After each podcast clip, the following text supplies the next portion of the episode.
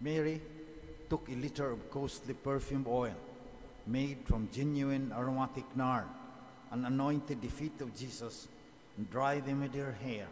And the house was filled with the fragrance of the oil.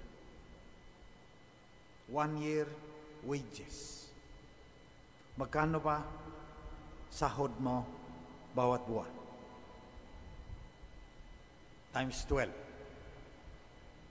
Bili ka ng pabango. Ngayon, mga uh, mamahalin per ounce yung Elizabeth Arden, Estee Lauder. Yung isang taong sahod mo, your one year wages, bumili ka ng pabango, buhos mo sa paa ni Jesus. Lahat mangangamoy yung buong kwarto. You love God enough for that. You're grateful enough.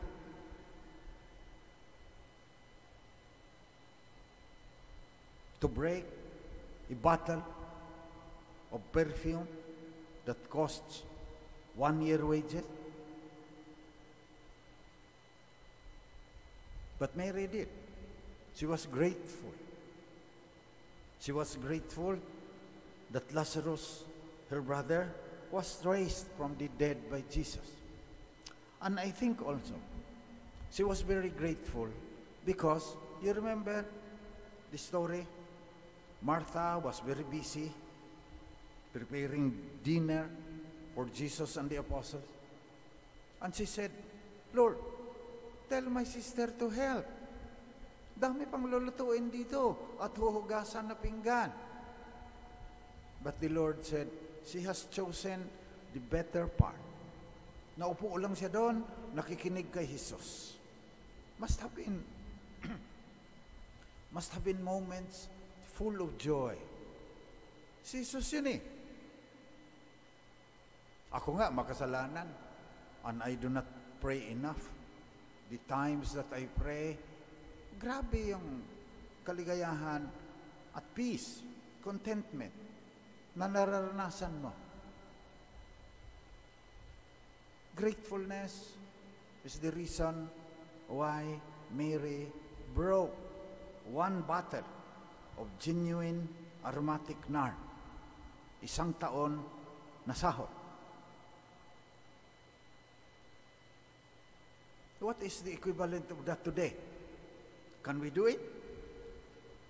That's not what the Lord is saying to us now.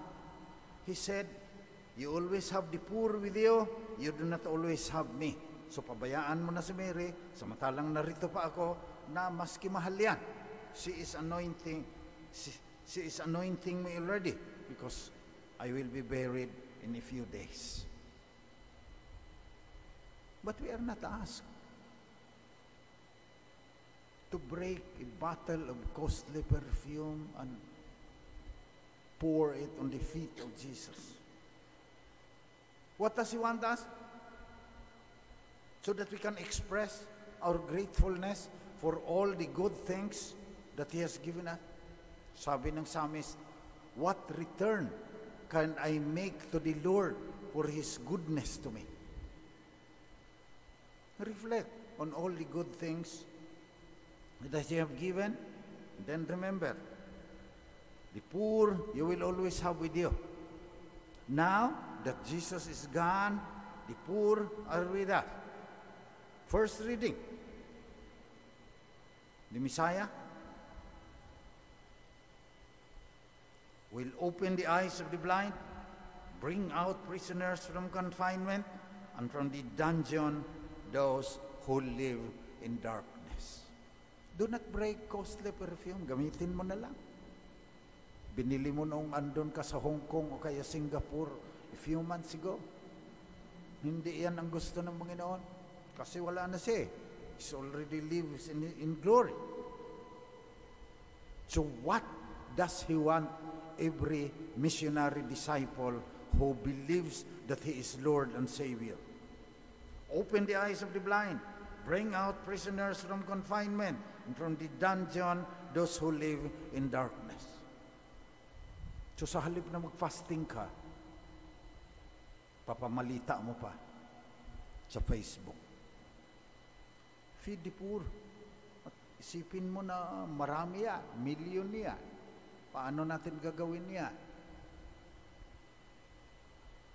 Those who live in the darkness of ignorance, paaralin mo yung mga out of school, yung mga dropouts. Gamitan mo ng technology. Tulungan ninyo ako. Yun ang gusto ng Panginoon ngayon. Hindi na panahon ng mga pabango. Ito, from the prophet Isaiah, chapter 42. What does the Lord want from His servant? His servant will open the eyes of the blind, bring out prisoners from confinement, and from the dungeon those who live in darkness. This is what the Lord wants us to do today. Sometimes we are blinded by our selfishness na privatized spirituality tayo. Simba tayo, we are given peace, may problema tayo, nilulutas ng Panginoon. Privatized spirituality, wala na yung Catholic social doctrine.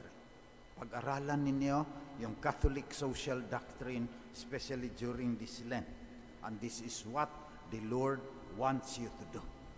Basagin ninyo yung inyong puso, huwag yung bote ng mamahaling pabango. Pag nabasag yan, let your compassion flow out to the poor. Fight for justice. That's what the Lord wants you to do because that's what the servant of Yahweh, the Ebed of Yahweh, who was a bruised reed, who does not break, a bruised reed, does not quench smoldering wick. He establishes justice on the earth, and the coastlands will wait for his teaching. During this time of Lent, during this Holy Week, let us remember that when we were baptized, the life of Jesus became our life, and his mission becomes our mission. And Isaiah 42 says his mission is to open the eyes of the blind, bring out prisoners from confinement, and from the dungeon those who live in darkness. May our celebration of Holy Week make us grateful enough, give us grace enough, illumination, inspiration enough, so that we can fulfill our mission.